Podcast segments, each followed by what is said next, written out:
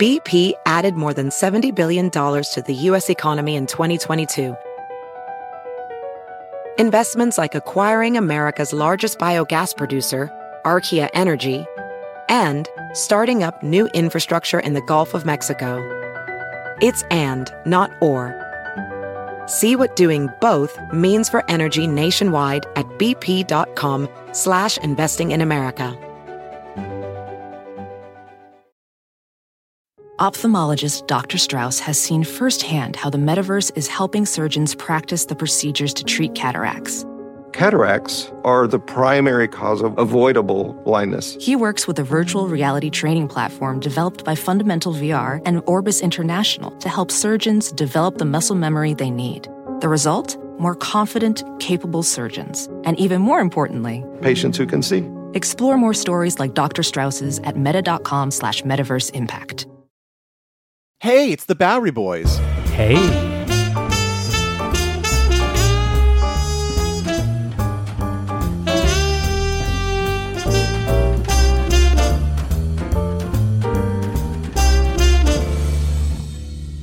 Hi there. Welcome to the Bowery Boys. This is Greg Young. And this is Tom Myers. And today we are marking the 160th anniversary of one of the most dramatic moments in New York City history the Civil War draft riots. For several days, starting on July 13th, 1863, thousands of people took to the streets in violent protest, fueled initially by anger over conscription to the Union Army, which sent New Yorkers to the front lines of the Civil War. At least it sent those who couldn't afford to buy their way out of the draft and within 24 hours, it quickly turned violent, with New Yorkers attacking other New Yorkers. For several days, nobody was safe, especially African American New Yorkers. Today, we remember the Civil War generally in iconic terms, big terms, good versus evil and right versus wrong. The draft riots, however, present a nuanced reinterpretation of that storyline. It places New York City not outside the significance of the battlefield, but squarely within it. The Union was not united, but an assortment of different viewpoints. That Lincoln and the Union Army succeeded is even more remarkable when you realize the dissension from within, the dissension which we'll describe today. We originally recorded this show all the way back in 2011, and I think it really remains one of the most important shows mm-hmm. to us because we realize that in, in some ways, our own city often seems to have forgotten it. Yeah, there are very few memorials and plaques in existence at all to these troubling days. A very odd situation given the numerous other markers to other tragic and unsettling moments in New York City history. Yeah. In particular, given the number of African Americans who were murdered in the streets during these riots and the number of black families who fled New York in terror, we think this is a very significant oversight. After listening to today's show, we recommend that you scroll back to our shows from 2011 um, because this was actually part two of a three part series on New York City during the Civil War. So, for even more context about this era, be sure to listen to episode 126 on Fernando Wood, the scoundrel mayor of New York, and episode 128, The Conspiracies and Hoaxes of 1864. But today we present one of the most tragic and disturbing moments in our city's and the nation's history the Civil War draft riots of 1863.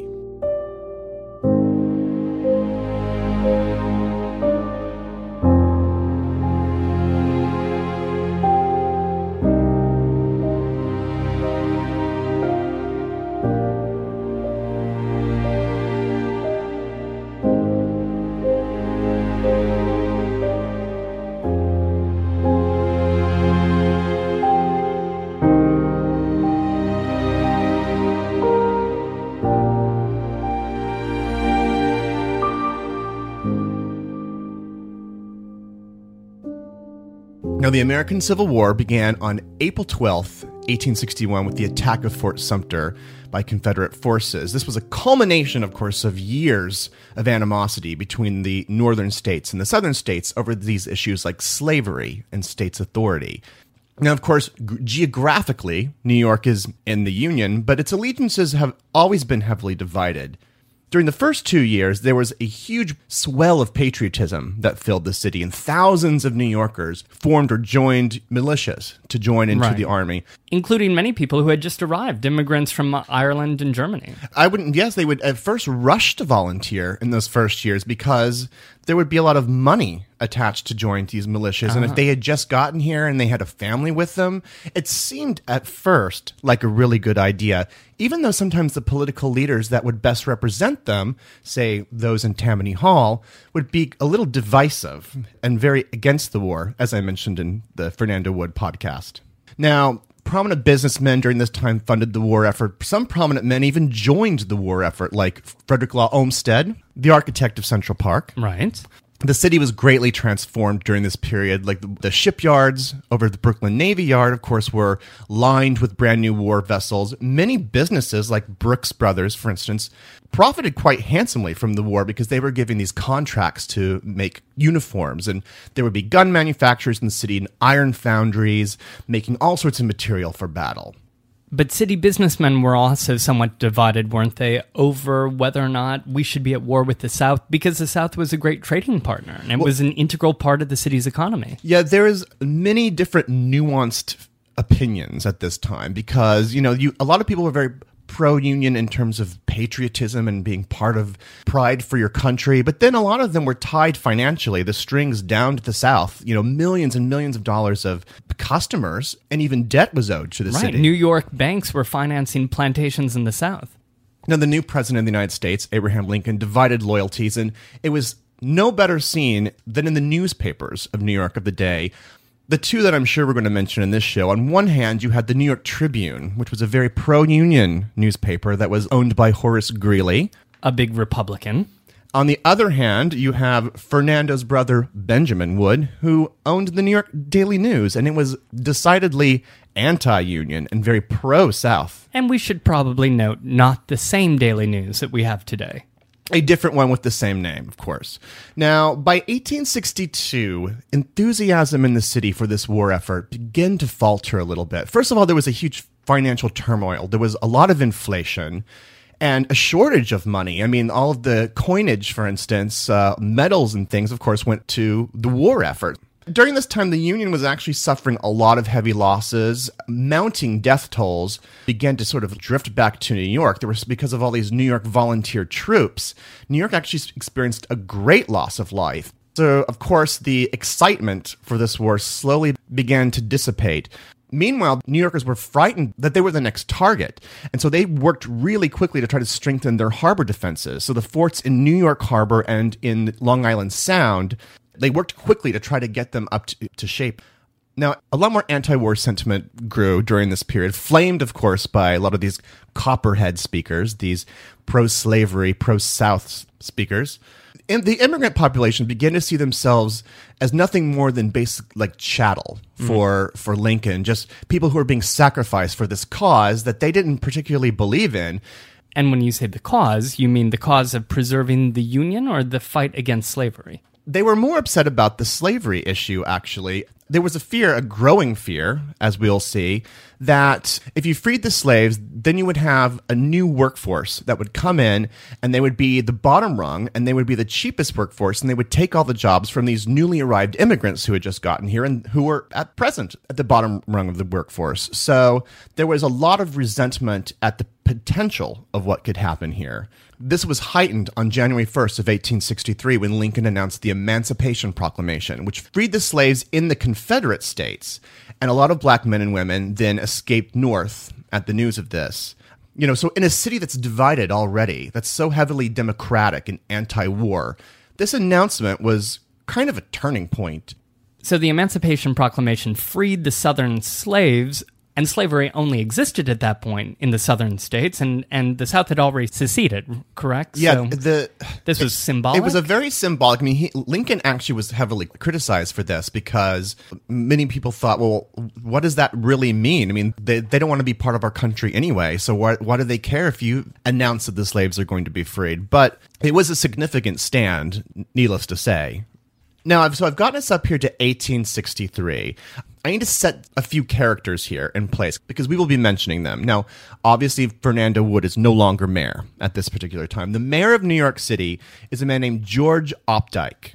He was a wealthy dry goods importer. He was a Republican, believe it or not. He was elected because of this fracturing of the Democrats because Fernando Wood had arrogantly had his own you know, Oh, right, political yeah. machine against Tammany Hall. They split the votes, and so a Republican was able to be elected, but it was a very narrow margin. He just barely got it. In fact, it was a little over one third of the vote. So clearly, it was not a consensus in the city. And he was Republican, and he was very anti-slavery. okay. So we've got the Republican mayor. Yes. And then we have a Democratic governor of the state of New York. That, that would be Horatio Seymour. He had already served one term, and this was a new one. He was re- reelected that year in 1863. This was also a very close race, and, you know, typically the governor's seat during the 19th century is held by Republicans. So it's a little odd. There's a Democrat here. Right. By the way, perhaps because of the events that we are about to describe, neither of them would be elected to another term. Now, onto the police department. Uh, it's operated by the state. Now, thanks to Mr. Wood, if you re- recall from the solo podcast, there were two police departments. There was Right. one one driven by the city, one by the state. The metropolitans and the municipals? Right. So the state is now operating the police department. And so the city is just a representative on the board of it. So that creates some tensions and some inefficiencies that make the riots a little worse. The head of the police department in New York City at the time was a man named John A. Kennedy. But also during this time, there were state militias. Most of them are not in the city at the time. I think that maybe you'll explain that in a second. However, the head of one of the militias is a man named Colonel Henry O'Brien. So, of the four gentlemen that I've mentioned, by the end of the week that we're about to describe, one of them will be gravely injured, and one of them won't survive the week. Yikes. Well, we'll get to all of that. So, can you explain the sort of the fundamentals of the draft itself? Like, what, when did it occur? What exactly happened and riled people about it? Right. Why was it even necessary? And the, the short answer is because, quite obviously, the North's military was too small and they needed more men. For the first two years of the war, the Union's army consisted of four different grades of troops. There was the regular army, the state's militias that you just mentioned, three month volunteers, and three year volunteers. The Union's army was mostly the volunteers, and the president had originally called for 75,000 three month volunteers. The city obliged and sent 8,000 men of those 75,000. Back So- when things were rosier. Yes. Right. So the city was sending a lot of men. Now, by the spring of 1862, the Confederacy had started drafting men. And a year later, the North would start to do the same simply because they weren't hiring enough men or taking on enough volunteers. Unfortunately, the war was not ending very quickly either. So, the next year, in March of 1863, Congress passed the National Conscription Act, which dictated that all single men aged 20 to 45 and married men who were 20 to 35 were subject to a draft lottery. If you were picked in the lottery, you could get out of it by providing somebody else to fill your spot. Okay, well, that sounds reasonable, I, I guess. If I suppose. I mean, if you can find somebody, Yeah. or you could pay a $300 fee, which would cover the government's expense in recruiting a person to take your place. And $300 in 1863 was a lot of money. That was about a year's wage for somebody. Well, that seems like that's probably what's at issue here because $300 is not easy to come by in mid 19th century New York City. Right. Or mid 19th century United States. Anywhere, right. And I think that people were taking issue with both aspects of this. They didn't want to be drafted and they didn't want to have rich people buying their way out of it. The draft was set to start on Saturday, July 11th, 1863. So here's a tense situation already as the city's diverse population was reacting to the war, reacting to the draft, and it really pitted a lot of different groups of people against each other. Obviously, rich and poor, obviously, immigrants and nativists or people who've been here for longer.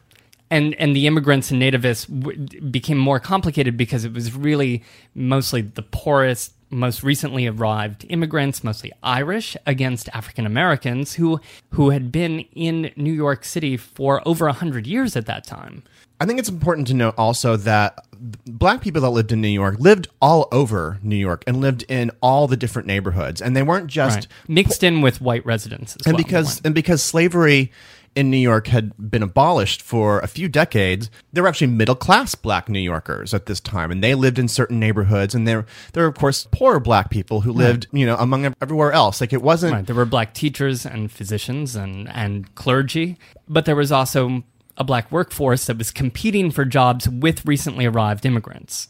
We can sum this up as a rich man's war, but a poor man's fight.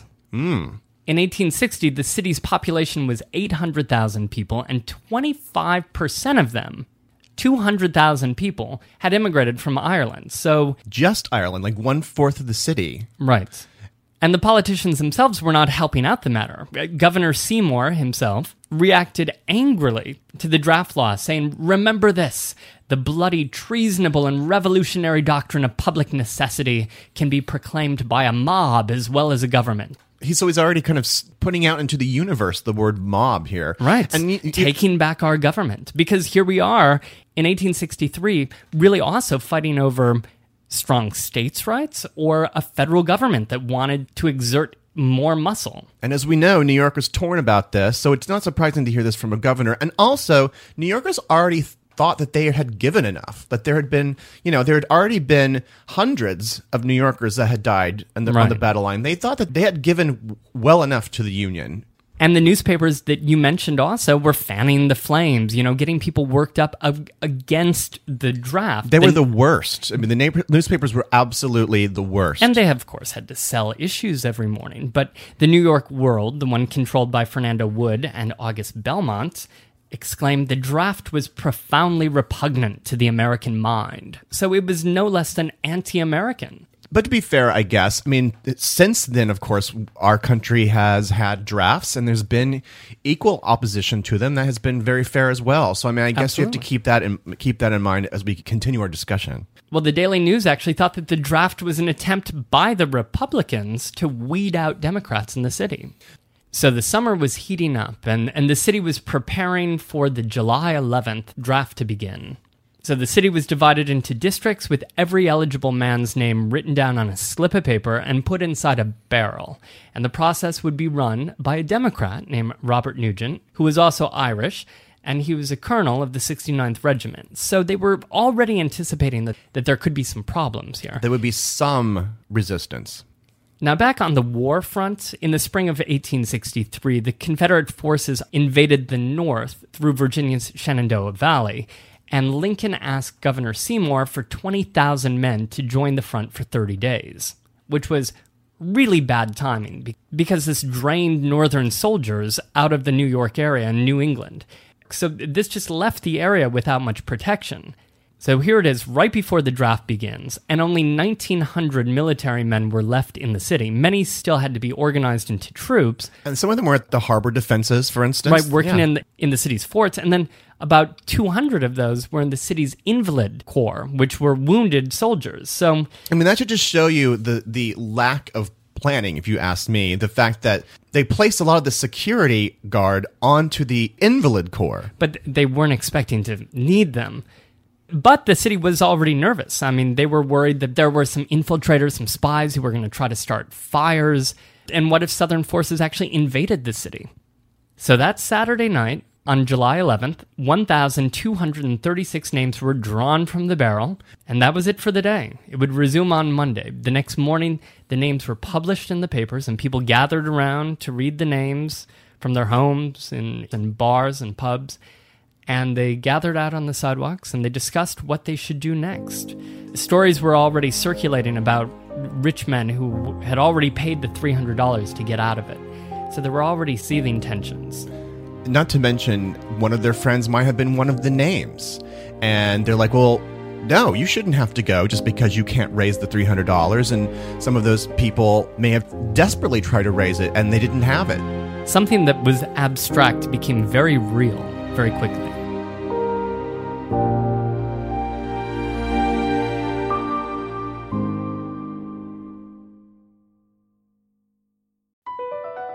BP added more than $70 billion to the U.S. economy in 2022. Investments like acquiring America's largest biogas producer, Archaea Energy, and starting up new infrastructure in the Gulf of Mexico. It's and, not or. See what doing both means for energy nationwide at bp.com slash investing in America. As a professional welder, Shayna Ford uses Forge FX to practice over and over, which helps her improve her skills. The more muscle memory that you have, the smoother your weld is. Learn more at meta.com slash metaverse impact. In the decades before the Civil War, slavery's grip on America tightened. But soon, a diverse group of abolitionists, both black and white, began to construct a clandestine path to freedom for the enslaved. Hosted by Lindsay Graham, Wondery's podcast, American History Tellers, takes you to the events, times, and people that shaped America and Americans, our values, our struggles, and our dreams. In the latest series, American History Tellers explores the Underground Railroad, a covert network of secret routes and safe houses operated by men and women committed to helping enslaved people escape bondage in the South. Fugitive slaves and anyone helping them face terrible violence and even death if caught. But for those brave enough to risk the journey, the Underground Railroad offered a path to the northern states and Canada, where their freedom was assured. Follow American History Tellers on the Wondery app or wherever you get your podcasts. You can binge this season's American History Tellers, The Underground Railroad, early and ad-free right now on Wondery Plus.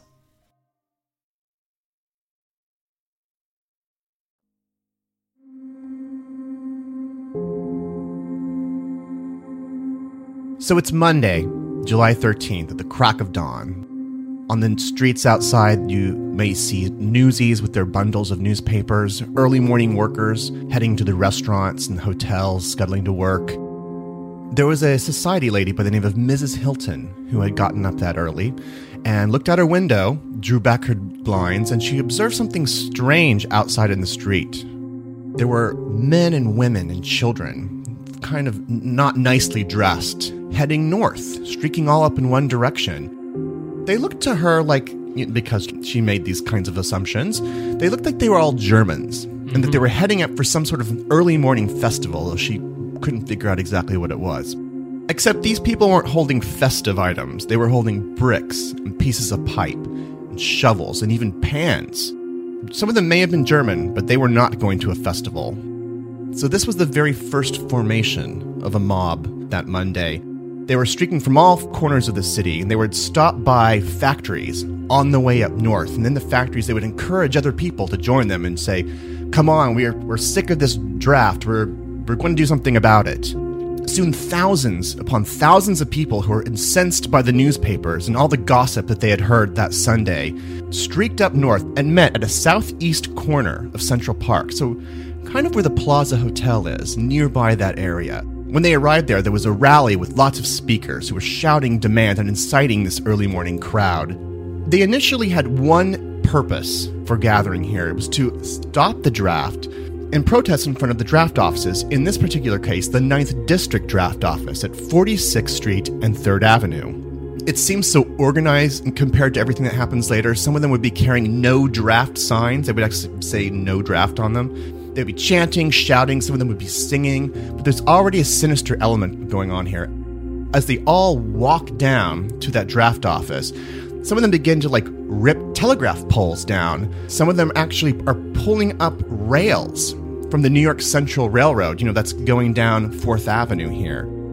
The force of the mob would even stop the horse-drawn streetcars, and they would be prevented from moving, and they would they would force people out of the streetcars, and they would scream at people and start beating up on the drivers.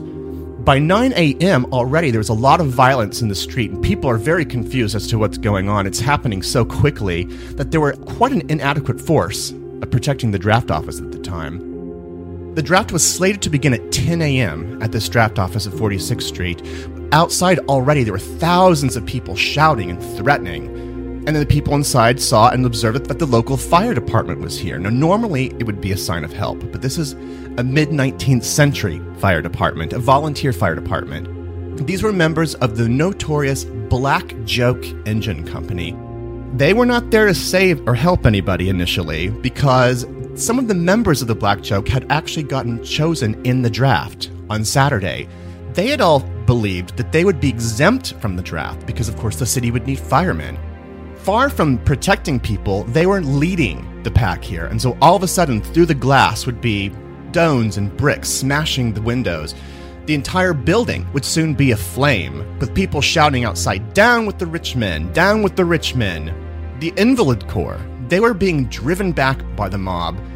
Gunfire was exchanged. At this point, several rioters were already killed. These wounded soldiers were beaten back severely.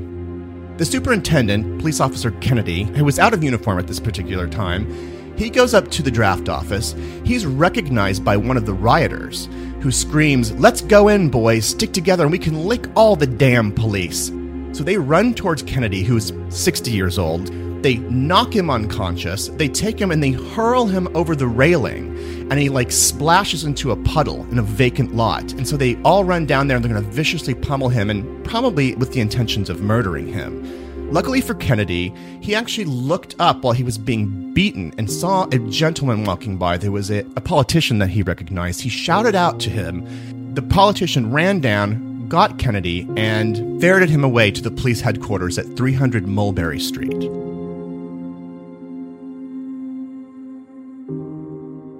So here we have the chief of police beaten unconscious. It's just one morning, and there's already so much violence, and it's so out of control that the head of the police department has been gravely injured here all of this has kind of untethered the mob by this point. They begin randomly storming houses and buildings and just attacking people on the street that they have some kind of beef with. Now, the focal point of this initial rage and this sort of mob activity was on 3rd Avenue, just south of this burning draft office. But eventually, throughout the day, events will start spreading throughout the city. It will it will be like a spreading wildfire almost. By noon, in the words of one diarist, George Templeton Strong, that heat would be described as, quote, a deadly muggy sort with a muddy sky and lifeless air. Third Avenue was a swarm of humanity from Astor Place right up to Midtown. Now, there were thousands and thousands and thousands of people. We have to keep in mind, however, they weren't all, quote, rioters. Most of them were just like spectators. Most of them were just trying to get a like a grip on what was going on, right.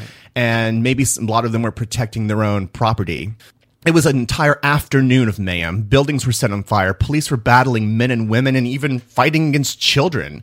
Factories were being ransacked. One notable place that was lost on this particular day was the Bull's Head Hotel, who refused to serve the rioters alcohol. So they responded in kind by burning the place. By 2 p.m., the mayor, Mayor Opdyke, telegraphed Washington, D.C. Now, a lot of the telegraph lines had already been ripped down by this point, but some of them were still operating. He telegraphed in Washington, but didn't yet request federal troops, and there was no call for martial law as of yet. You would think at this point that that would be something they would they would want, but though I think the city was hesitant to turn over control to the federal government, and they thought it would actually make it worse for the rioters. It would almost fuel their activities a key event happened that afternoon at the, the Second Avenue Armory at 21st Street and nearby at the Union Steamworks building. Now, both of these buildings were filled with ammunition, and the, and the rioters wanted to get at that ammunition, of course. The police were inside the building. The rioters were outside throwing stones and bricks at the police here at the armory.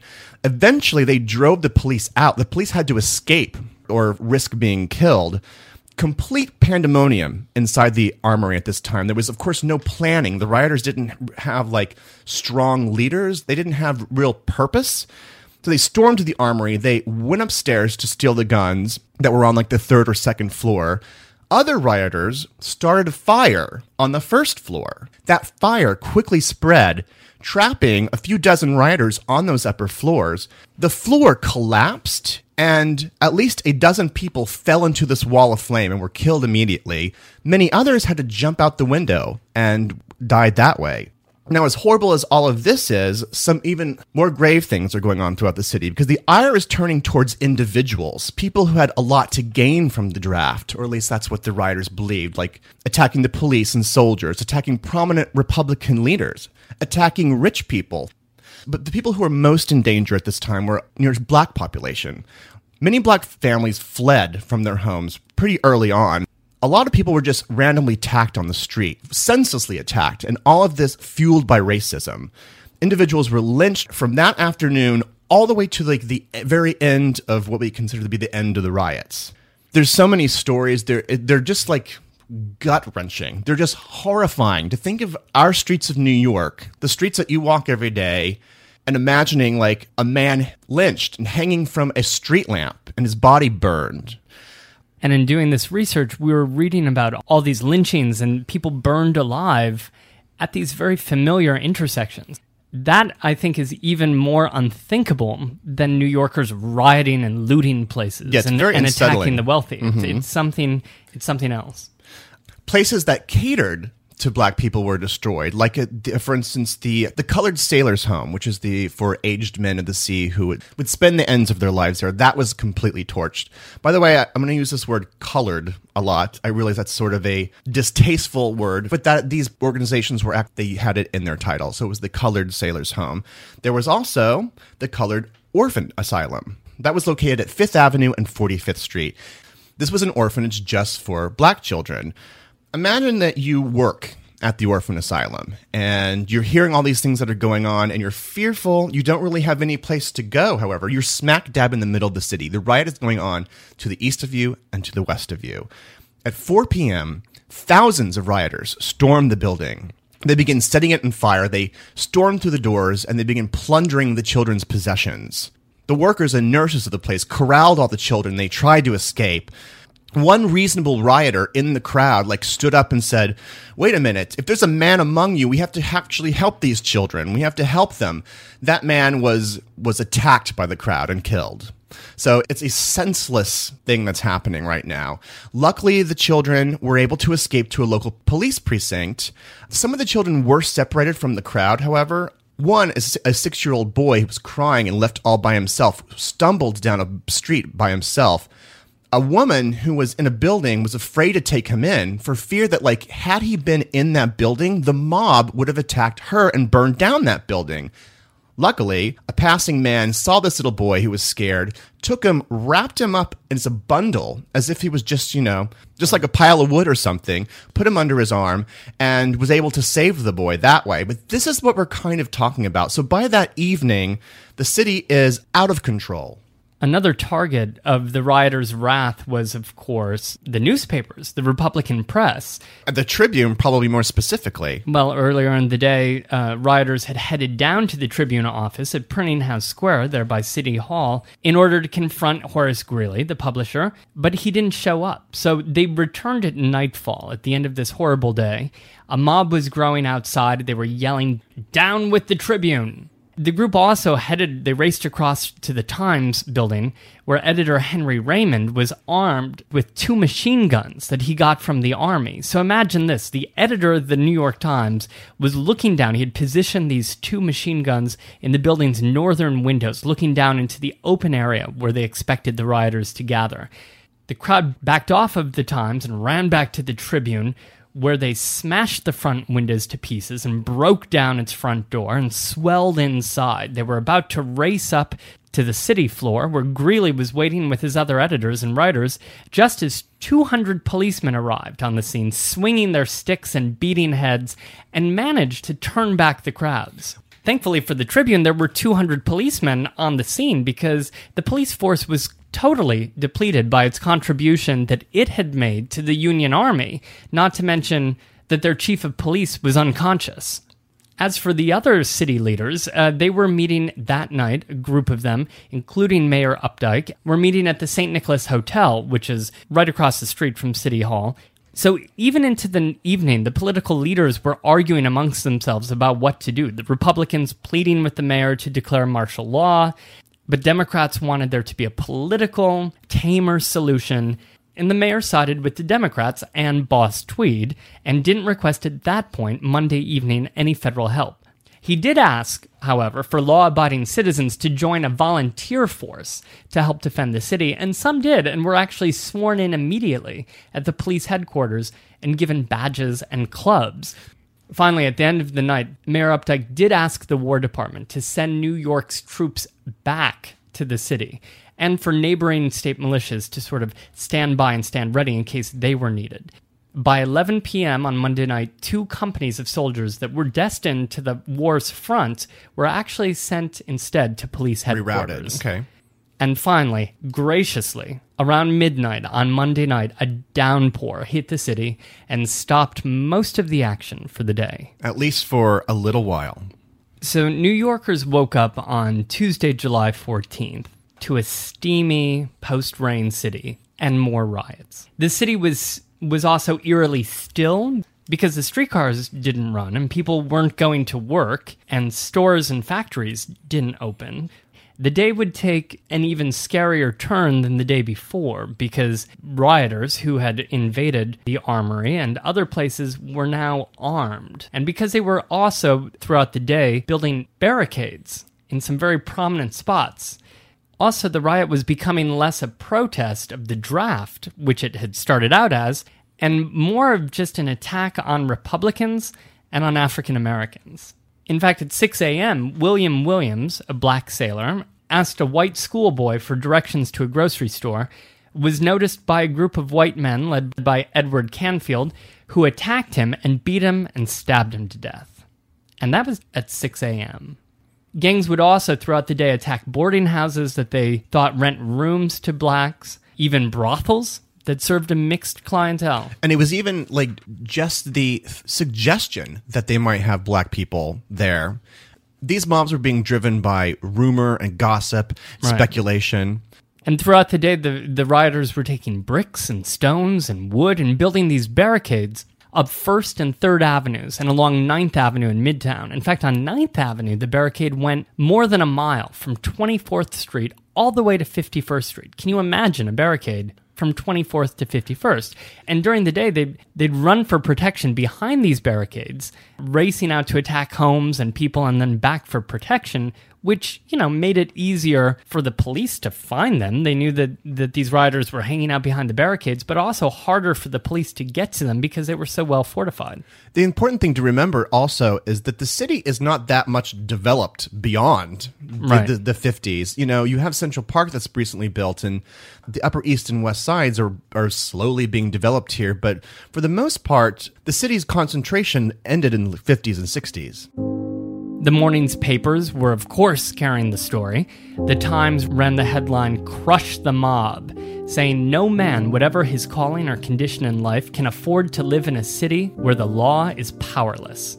This mob must be crushed. The World and the Daily News were less anti rioter, referring to the rioters as, quote, the people.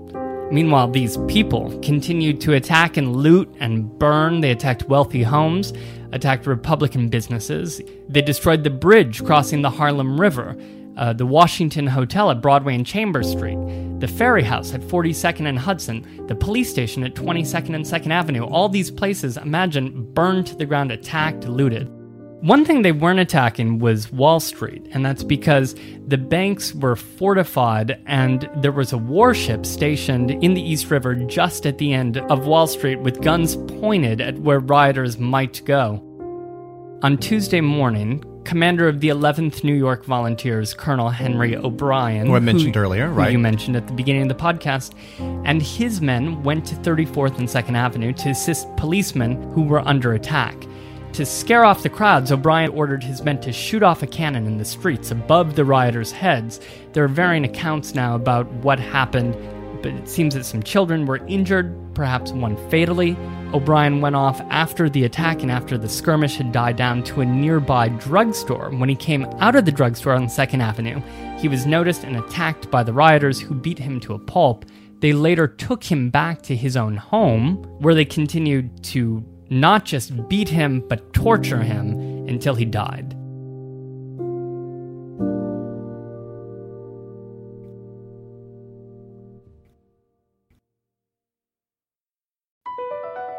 Across America, BP supports more than 275,000 jobs to keep energy flowing. Jobs like updating turbines at one of our Indiana wind farms and producing more oil and gas with fewer operational emissions in the Gulf of Mexico. It's and, not or. See what doing both means for energy nationwide at bp.com slash investing in America. Welding instructor Alex DeClaire knows VR training platforms like Forge FX help students master their skills. There's a big learning curve with welding. Virtual reality simulates that exact muscle memory that they need. Learn more at meta.com slash metaverse impact. At Amica Insurance, we know it's more than just a house. It's your home, the place that's filled with memories. The early days of figuring it out to the later years of still figuring it out. For the place you've put down roots, trust Amica Home Insurance. Amica, empathy is our best policy. Even by Monday night, there were divisions among the rioters. So that Black Joke Squad, who you had mentioned before, which partially started the riot, turned against the rioters and started to protect their neighborhood by Tuesday. And other Irish Catholics and Germans were helping the authorities protect their neighborhoods and, and turn back mobs and, and protect their homes. So the mob was not a unified whole. People changed allegiances throughout the week, like people who started rioting and with legitimate grievances towards the draft on Monday, 24 hours later, are helping out the police. So, one person who we haven't talked about in a while is Governor Seymour. And that's because he was not in town at the time. In fact, he had been vacationing on the Jersey Shore the previous weekend. Oh, no, it's nice. He w- was aware of what was happening on Monday, but he didn't come back on Monday. Instead, he took a ferry over on Tuesday morning and headed to meet with the mayor at his temporary office at the St. Nicholas Hotel. There, he met with Mayor Opdyke and General John Wool, the military commander of the East, and then they crossed over to address a crowd that had gathered on the steps of City Hall. Now, this crowd was, of course, made up of many of the same people who had been rioting against the policemen. They, mm-hmm. this was partially an angry mob, but it also included other respectable citizens, including Horace Greeley, who had snuck out of his office to cover the event. There stood the, the governor of New York, Seymour, with Mayor Opdyke, Boss Tweed, and Oakey Hall, another Tammany man who would mm-hmm. later become mayor and caught up in all kinds of Of scandals, course.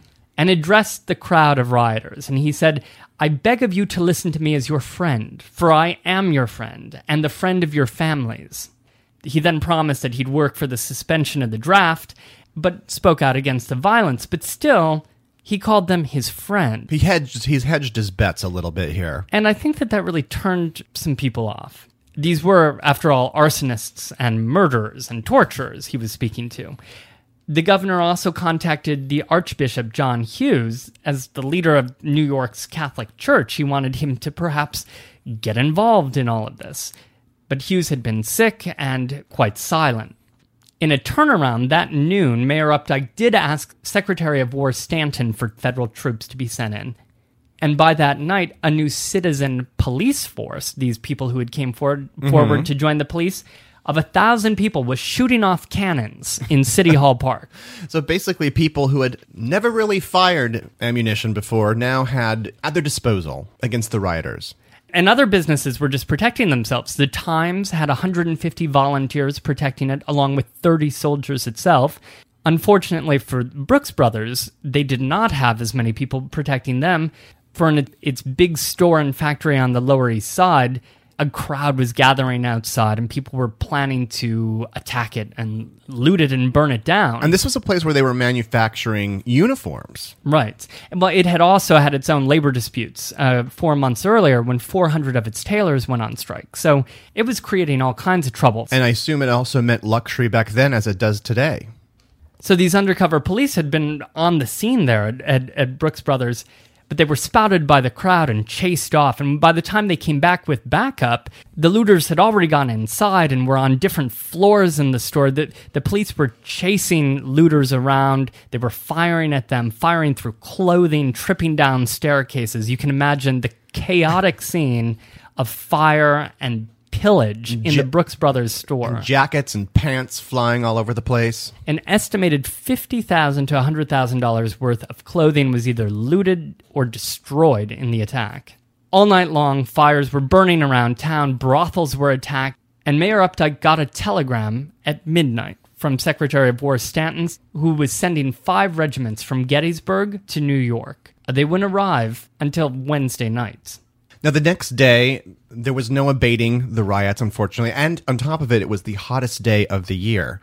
I should mention what's going on outside of Manhattan. The other future boroughs are also experiencing violence and draft riots. I mean, Brooklyn, the third largest city at this time, was also having some disturbances. Of course, not anything near what New York was having, of course, but that particular evening of Wednesday, there were these two gigantic grain elevators that were around where Red Hook is today they were torched and destroyed, and it was filled with grain that would have fed thousands of New Yorkers. Throughout this day, of course, the lynchings continued. All this horrible violence against individuals continued to happen. By this time, there were calls to eliminate the draft entirely and to, to basically call it off. The newspapers and politicians at this point are just basically shouting at each other. The Common Council, in fact, voted to create a $2.5 million pool of money that would be commutation fees for anyone that was chosen in the lottery. And this was dangled in front of the rioters and saying, look, we're doing something about this. The draft is over. Don't worry about it. Meaning that Tammany Hall was willing to basically bankroll anybody who wanted to buy their way out of the draft. Yeah, use the city's pockets to get everyone out of the draft. And this Exactly. didn't appease the rioters because at this point they weren't really rioting about the draft. No, no one was no one was really listening. The police force was trying to come up with different strategies to quell the violence. What made this really difficult is, of course, problems with the communication. Those telegraph lines were still down.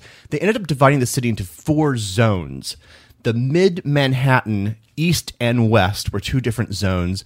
The area below City Hall was another zone. And then um, the more isolated and less populated upper Manhattan, above that area, was also another zone. They were able to more successfully move people around and like they were a little bit more successful by this time in stopping some of the violence. I will mention one more thing about Wednesday, and that, and that is that the center of violence that afternoon was at 42nd Street at 10th Avenue, and there was a huge clash of rioters and police.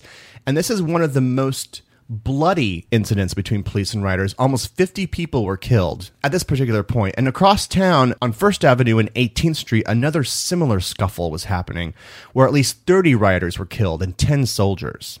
By Thursday morning, things were really starting to calm down. The morning newspapers, in fact, ran a letter from the mayor pleading with residents to go back to work and for stores to open back up. And some of the streetcars were working again. By Thursday, 6,000 troops were in the city and they were training. They were training along 3rd Avenue. The 8th Regiment Artillery Troop trained shooters in the streets surrounding Gramercy Park, which is strange to imagine there certainly was some violence. Sergeant Charles Davids was knocked off his horse by a mob on 22nd between 2nd and 3rd and beaten to death.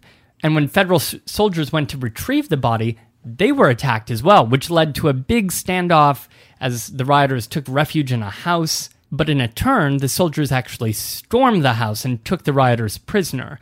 That was the last battle of the week, and by nightfall, it was all over. Meanwhile, on Thursday, the Archbishop Hughes, who we mentioned, Oh, is he finally going to say something? well, he published a letter in Okay. Thursday's paper, and he plastered signs about town asking for citizens to assemble at his home at Madison and 36th Street to hear him speak the following day, on Friday. Mm-hmm.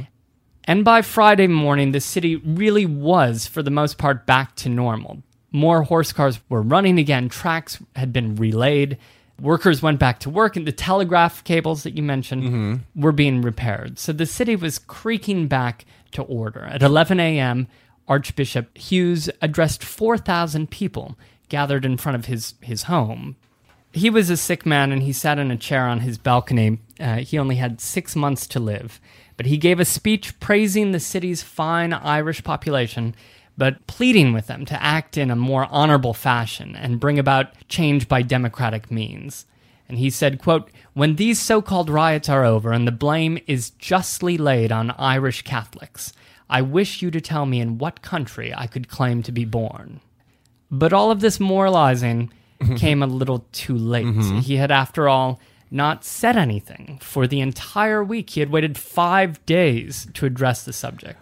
And by this time, there were conservative estimates believe 120 people dead, but more likely up to 500 or even 1,000 people who had died in the riots. The Post was claiming that uh, bodies of rioters had been buried secretly at sea. So it's kind of hard to know, but it's probably Oh. somewhere between there. Mysterious. You know, people would continue to die after the riot. Of course, all the injured people, there were thousands and thousands of people who were injured, um, millions of dollars worth of damage to the city. In today's money, it would be 60 to 100 million dollars of damage. 100 buildings were burned down during the riots, and 200 more were looted. Now, by the next week, there were more militia in New York just to ensure that further riots wouldn't happen again. The community of black New Yorkers, of course, were devastated. I mean, many of their homes were destroyed, many of them were killed. Some of them were able to escape out to rural areas and eventually moved out of New York City entirely. In fact, one fifth of the black population escaped out of New York because of these draft riots. Interestingly, one community that some of them moved to was a, a village called Weeksville, which is uh, was an African American village that is located in Brooklyn. You can still visit Weeksville today. There's a few structures still standing there, and it has a museum that you can visit during the week. And I definitely encourage you to. It's in the Crown Heights area today. Now, those kids from the orphanage, by the way, they're okay. They had a little bit of a rough time, though. They were eventually moved to Blackwell's Island, today's Roosevelt Island, but they were still wearing those like charred, dirty clothes. There was a huge outpouring of community support to help the children. And Greg, whatever happened to the draft? Believe it or not, I mean, it is kind of incredible. You'd think, like, why would they dare do this again? In fact, it resumed the very next month on August 19th. The difference, of course, there's a few very important differences. First of all, there's 10,000 troops mounted in the city to assure that there's no violence that goes on. Tammany Hall had actually taken control of the situation and assured the constituents with a sort of wink and a nudge that everything would be okay. For instance, Boss Tweed's own name was drawn in the lottery. And, you know, everyone's laughed, oh, Boss Tweed, because of course he's not going to go to the front lines. So Tammany succeeded then in buying every New Yorker out of conscription? Better than that, the Common Council formed an exemption committee that paid substitutes for people that were drawn out of that lottery. Soon, more than double of the soldiers that originated from New York were all actually substitutes that were paid by the city. According to the New York Sun, quote, 142 drafted men had provided substitutes. 49 men had paid the $300 exemption fee, and only two had actually joined the Union Army From New York City? from New York, yes. In fact, this created a cottage industry of brokers, of middlemen. It's sort of like finding an apartment where a middleman would find a substitute for you, and for a small fee, you pay that broker and they would enlist that substitute. Of course, this creates a bit of problems because some of these substitutes were coerced with booze or promise of more money, and they would sometimes be deceived by this unregulated broker business. You even had a lot of bounty jumpers who accepted the you know the money to be a substitute and then escaped town. Many months after the war, people were thinking, "Well, is this a, a Southern conspiracy?" Some believe that they were they found rioters in disguise that were well dressed, and they thought that they were operatives. It was just the gossip of the day. But New York would definitely be susceptible to foreign conspiracy. And in our next podcast, we will talk about the final years of New York City in the Civil War. New York is still victim to hoaxes and conspiracy that derive from the clash of the North and the South. If you'd like to take a, a dip into some reading material to get more information on the draft riots, one book I would recommend is by Barnet Schecter called The Devil's Own Work. I actually had an opportunity to see the author at a New York Historical Society event just a few weeks ago speak about this book. And the Historical Society actually has several events regarding New York in the Civil War, so just go to their website for more information. So thank you for sitting and experiencing the draft riots with us. Have a great New York week, whether you live here or not. See you real soon.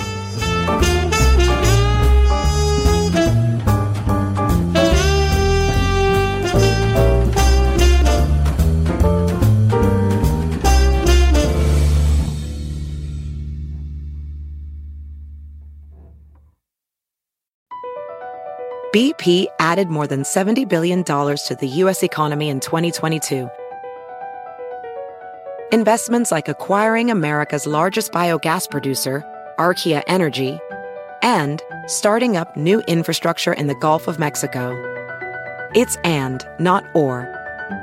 See what doing both means for energy nationwide at bp.com slash investing in America.